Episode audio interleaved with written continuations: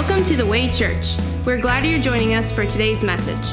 For sermon notes, service times, and more information, check us out online at thewaychurchva.com. Now let's join Pastor Matt Rothy with this week's message.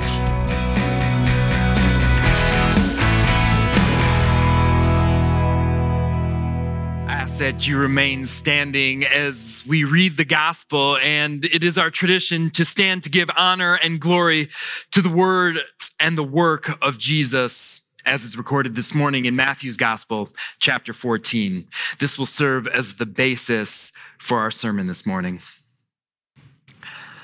When Jesus heard what had happened, he withdrew by boat privately to a solitary place Hearing of this, the crowds followed him on foot from the towns. When Jesus landed and saw a large crowd, he had compassion on them and healed their sick.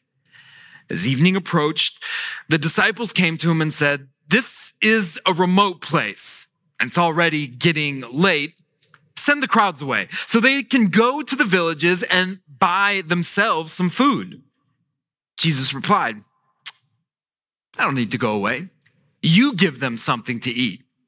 We have here only five loaves of bread and two fish, they answered. Bring them to me, he said. And he directed the people to sit down on the grass, taking the five loaves and the two fish, and looking up to heaven, he gave thanks and broke the loaves. Then he gave them to the disciples, and his disciples gave them to the people. They all ate and were satisfied. And the disciples picked up 12 basketfuls of broken pieces that were left over. The number of those who ate was about 5,000 men, besides women and children. This is the gospel of the Lord. Praise be to you, O Christ. You may be seated. Pastor they said whenever you have points or you have parts to your sermon, they always come in threes. This was at least the observation of men's group about like nine months, maybe a year ago. And I'm not holding on to this comment or I'm not sour about it in any way or anything like that. No, no, no, no. I just, I just like to point out whenever I'm not so predictable. And this morning is one of those times we don't just have three parts or points to this sermon. We don't just have four or five. We have six, maybe seven. Six points that I want to bring out, that, that God's word brings out as we dive into this idea that Christians, that you and I can trust God's provision. The six points are going to be taken, as we mentioned before, from one of the most magnificent miracles that Jesus performs, the feeding of the 5,000. Here, we're going to see how it is and why it is that you and I can trust God's provision. I'm going to give you the six points right away. They're, they're listed in your worship guide. It's this that we can trust God to provide. Why? Well, because we look at the humanity of our provider. We look at the compassion of our provider, who is Christ Jesus. We're also going to see the logic of our provision or how we think we need to provide for ourselves.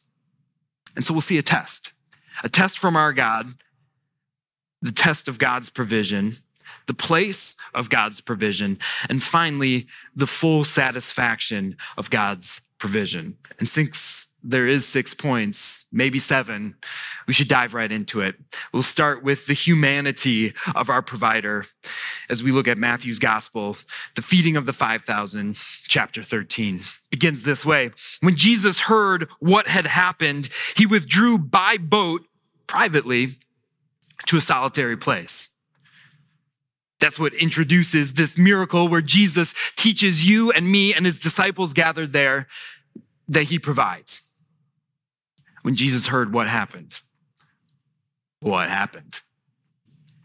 What happened was the death of John the Baptizer, the death of somebody who was to Jesus a close relative, maybe e- even a cousin.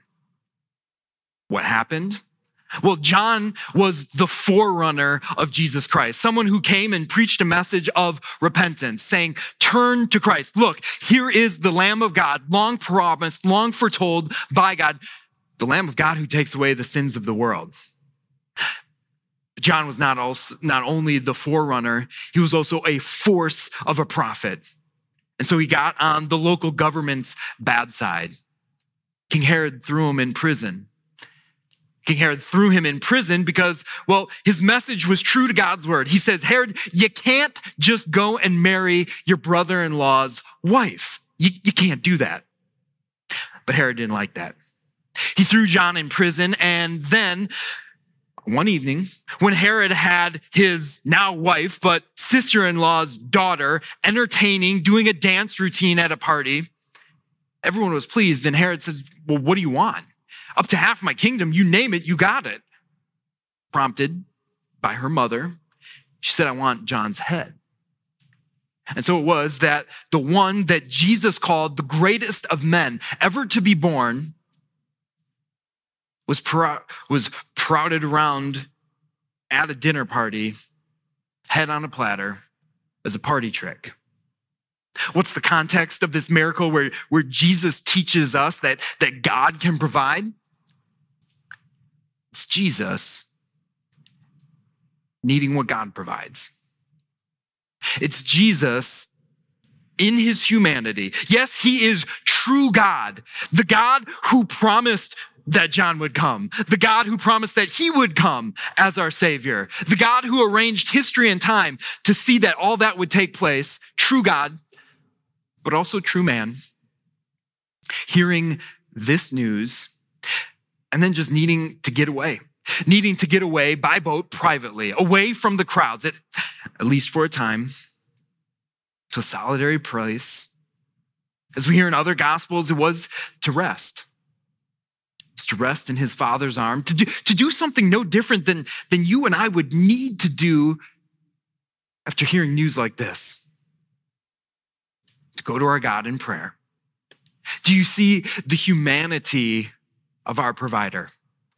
He is one who, who knows us. He's not distant and far off and, and doesn't understand the, the struggles that we feel, the spiritually solitary places that we often find ourselves in when life's challenges come.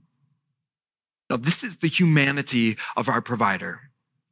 Someone who knows what you need and knows what it is to need what only God can give. And so he goes to, to be by himself because he needed that. And he's as much as he needed that, the crowds needed him. And so we see part two, the, the compassion of our provider. When Jesus heard what had happened, he withdrew by boat privately to a solitary place. Hearing of this, the crowds followed him on foot from the towns. When Jesus landed and saw a large crowd, he had compassion on them and healed their sick. Jesus heard about John the baptizer, and so he withdrew. The crowds heard about Jesus the miracle worker, and they flew. They flew to him to be by his side. But you see the compassion of our provider. As much as he needed this, he needed this time to be with his close disciples as they wrestled with their doubts about what the death of John meant and, and how that affected Jesus' ministry. He also knew what the crowds needed. And so you see the compassion of our provider. He provided exactly what they need. He brought to them, as crowds brought to them, those adults ridden with cancer, he healed them. As they brought forward the sick kids, he healed them. As he brought forward people who dealt with emotional and physical pain for, perhaps for years, he healed them.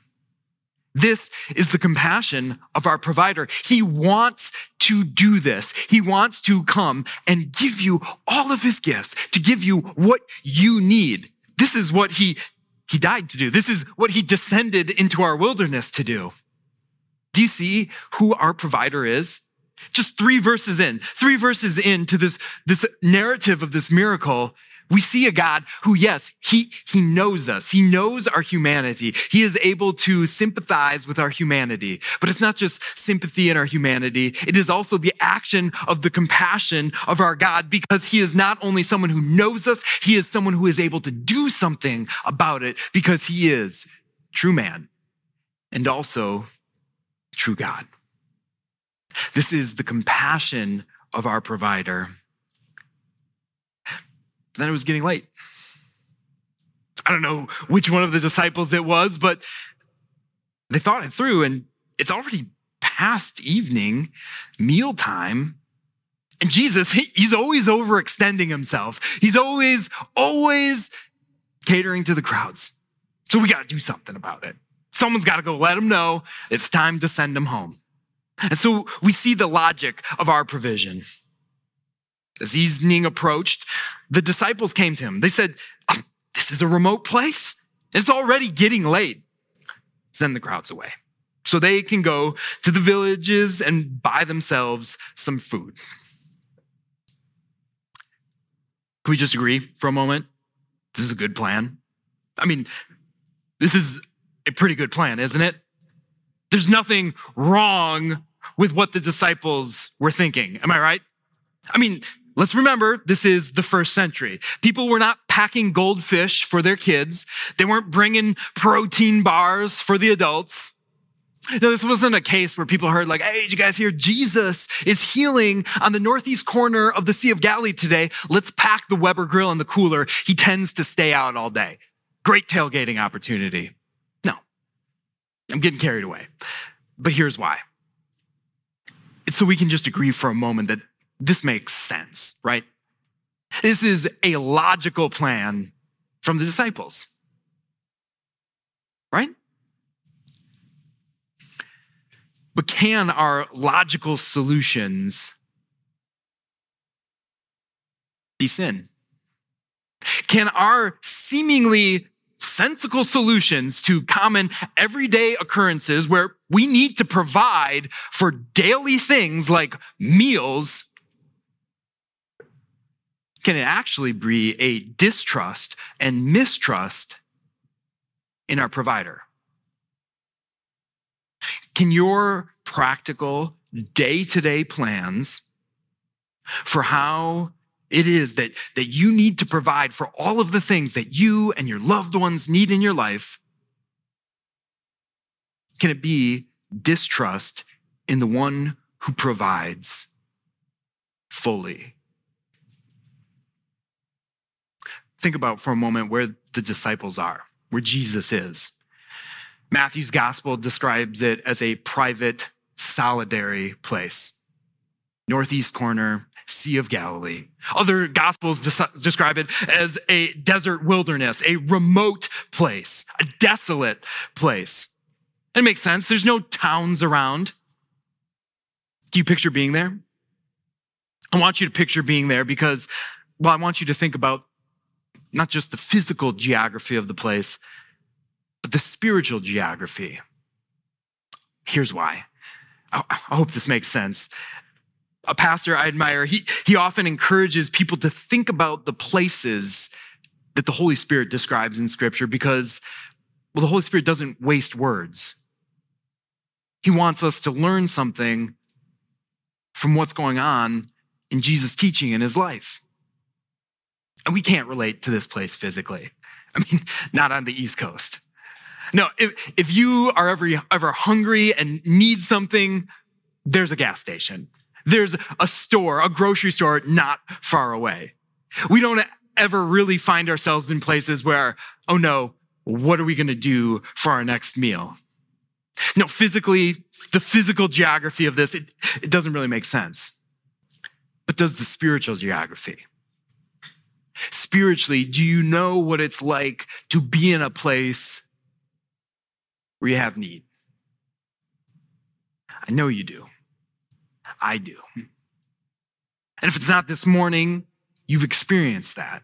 And if you've never experienced it, you will experience it, where you're in a place where you spiritually need what God gives hope, forgiveness, community of Christian people, joy, peace. We've experienced those times where it seems like it's getting late and I've expected to, to feel satisfied or, or have my regular serving of God, your blessings at this time, but where is it? And it's not just as easy as going to the next town over or, or driving to the grocery store or doing a at-home delivery. No. You know what it's like to be in those places where you need what God provides. And it's in those places, those places in life, that, that spiritual geography point that what's the most difficult to trust that God does provide. I mean, it's real easy to trust that God provides when the sun is shining in your life, when the relationships that you care most about are strong, when, when work is going well, when you got the schedule and life just organized and everything's headed in the right direction. No, it's, it's really easy to trust that God will provide when the sun's shining bright. But what about when it looks like it's setting? And there's what's been called the dark night of the soul. What do you do then? Can it be that our logical, everyday, down to earth solutions to provide for ourselves are actually sin? Because we actually are not trusting in the one to provide. I mean, just for a moment, ask yourself where do you turn first? Where do you turn first when, well, it's, it's a bad day and you need to rest, you need to unwind. Do you turn to the one who makes our cups overflow? Or is our first thought, wow, I need to unwind. It makes sense. I'll just turn to a cup of wine or beer. Where do you turn? Where do you turn when you face challenging situations? Situations where there's really not a clear outcome here. Do you turn to your God who has proven himself to be compassionate and full of love? Or is it head down, grind it out, you'll figure it out? Where do you go? Where do you go when the desolate place in your life, the lonely place in your life is actually caused by you, your sin? Do you tell yourself a, a logical sounding idea? A lie. I can't go to God. I can't go to God because he'd be mad. I can't turn to him because I know it's wrong and he judges this. Makes sense. I can't turn to him now. I did that on purpose. Where do you go when you find yourself in a spiritual geography point that is barren. This one's uniquely American. Do you even go to those places? Do you even go to places that, that might be desolate, that might seem a little bit solitary? I mean, think about these crowds. They knew where Jesus was going and they beat him to it because they wanted to be there. They wanted to be by his side. But do we so surround ourselves with modern creature comforts that we go, oh, Jesus is going there? I'll wait till he sails back a little bit closer to home. We've called this section the, the logic of our provision, but you've seen that in parentheses, it's, it's illogical. It doesn't make sense if you think about who's there with the disciples. Jesus. It's the one who is literally providing in that moment for people's physical needs. He's healing them, all of them. He's doing it all day long. Oh, it's getting late. Guess we got to go. There's no food here. And so Jesus tests them. The next part, part four, we're calling it the test of God's provision. Jesus replied to them they don't need to go away. You give them something to eat. We have here only five loaves of bread and two fish, they answered. See what Jesus is doing, don't you? He's taking this moment to teach his disciples, to teach you and me the illogic of our provision. And so he asks a question, a question that is almost a, a piercing one. He says, Oh, oh, you think they need to leave? Oh, you think that we got to get them home before it gets dark, do you? Is that what you think? How about this? They don't need to leave. You give them something. And you can feel the weight of this just insensible, illogical idea pushing down on the disciples. We have five loaves of bread. There's 5,000 people. Two fish. That's all we have. But you see what Jesus is doing, don't you? They could do the math. They could add it all up and see that there's no way that they could pay enough or bring enough to cater for 5,000 people. What the disciples were doing, well, it wasn't wrong, seemingly. Their eyes didn't fail them, but their faith failed them. Their trust in the one who provides was failing. And so God tested them. God tested them by letting them for a moment focus on themselves. You do it. You give them something to eat. They said, We can't. We can't do it. And that's just the point. In a way, they passed the test. They admitted it. They admitted their own failure. They admitted that they were in a physical place where they couldn't do a thing about the food. They admitted in that spiritual geography place, there is nothing that they could do to provide. It's then that Christ steps in and lets them know the answer to the test. This is the place of God's provision. The place, it's rather a person where he always provides. Jesus said to them, Bring them here to me. And he directed the people to sit down. Bring them here to me. And he directed the people to sit down on the grass. Taking the five loaves and the two fish and looking up to heaven, he gave thanks and broke the loaves. Then he gave them to his disciples, and the disciples gave them to the people. They all ate. They all ate and were satisfied. You think about what Jesus did. In the moment where they despaired of themselves and they realized that they couldn't do it, is bring them to me. Bring them to me. Bring the people, bring the five loaves, bring the two fish. And he took them. And he took their solution, their illogical solution, and he blessed them in a better way. He blessed them in a way that they couldn't even imagine could happen. From five and two, he fed them all. They were all satisfied. This is the place of God's provision. It is, it is not really a place, it is a person. But if you're ever lost, if you're ever spiritually hungry, here's where it is. It is at your Savior's side. What does he say? Come here. Bring it to me.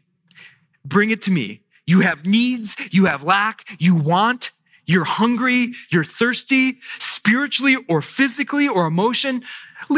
Bring it here. Bring it to me. I will provide.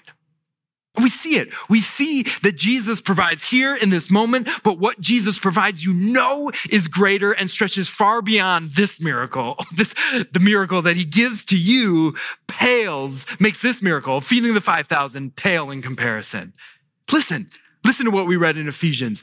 Praise to the God and Father of our Lord Jesus Christ, who has blessed us in the spiritual heavenly realms with every spiritual blessing.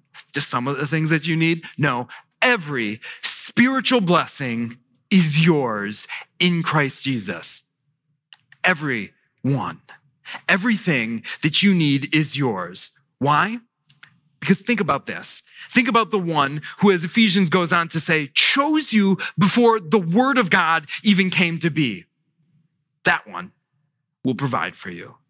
The one who predestined you and set you purposefully in his family, giving you his adoption as sons and daughters of Christ, this one. This one who worked out all things when the times were just right to send Jesus into our wilderness, into our desolate places of life, that one. That one, if he took care of every spiritual blessing that you could possibly imagine and those you can't even imagine, he cares for you. He provides for you. I mean, do you see what this means? Do you see what this means for your spiritual GPS? It means you're never lost. It's never actually that you're in a place that is desolate, that is deserted, that is solitary. No, you're never going to be in those lonely places because he's changed your spiritual geography. The place of God's provision is always with you, in you, under you, over you, next to you, because it's Christ. It's Christ Jesus who, who we said descended into our desolate places. He took on the loneliness himself when he went to the cross and suffered what we needed to suffer, the Father's abandonment. He is the one who came and he gave to us the very bread of his body, the very blood of his body for you, for your forgiveness, to strengthen you, to preserve you, to keep you in the one true faith until we get to be with him forever. He's the one who gives and gives and gives and makes sure that your cup pours over. And then when you think that you have, okay, I have these spiritual blessings, he's also the one who invites you to pray. Pray it, pray it, pray it often, ask for it, the daily bread. I'll see to it. I'll see to it that you have food in your bellies, a roof over your head, and clothes on your back. This is your God. This is your God who descended into the most deserted parts of life to provide for you, to provide all that you need. And look how he does it. He does it till you're satisfied. This is part six the satisfaction of God. The narrative of Jesus feeding the 5,000 ends this way. They all ate and were satisfied. And the disciples picked up the 12 basketfuls of broken pieces that were left over. The number of those who ate was 5,000 men besides women and children. This is God's word. Look how Jesus answered. Look at how Jesus provided. He provided not just a little, not just a Ritz cracker. Here you go. You guys divide it up, figure it out. He provided so much. So much that there was leftovers. We're going to ask why. Why did he do this? Well, first, Jesus did this because one thing is certain, and that is this that his kingdom, it's not one of scarcity, it's one of sufficiency. His grace is sufficient for you. And your God, who gives you his grace and said that's enough, then gives you grace upon grace. He gives you all that you need. And the second reason, the second reason what Jesus didn't just overestimate like how much they actually needed. And he, he didn't underestimate like, you know, are they going to be that hungry or not? No, no, no. He knew what he was doing. He knew what he was doing by producing so much that every single disciple filled up a, a basket full of leftovers. It was so that tangibly in their hands, Jesus' disciples, you and me here today, we'd know. We'd know that this is a God who provides. And not just a little bit, He is a God who satisfies everything that we need. So that we would, we would go home knowing that there's no crowd too big, there's no place in your life that's too lonely, there's no reason too big or too small to go to God the answer is called come here, bring them to me. Bring it. What do you got? I will provide. And that leads us to this our last point. You can trust. You, Christian, you, daughter of God, you, son of the Most High, can trust. You can trust God to provide. Why? Because he is true God and true man.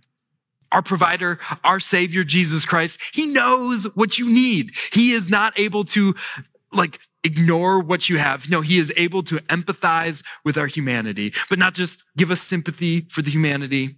He's also God who is, who is able to do something about it. His compassion takes action and he comes to us. He comes to us even in the illogical ways where we think we need to provide for ourselves. And he provides for us in ways that we could never imagine.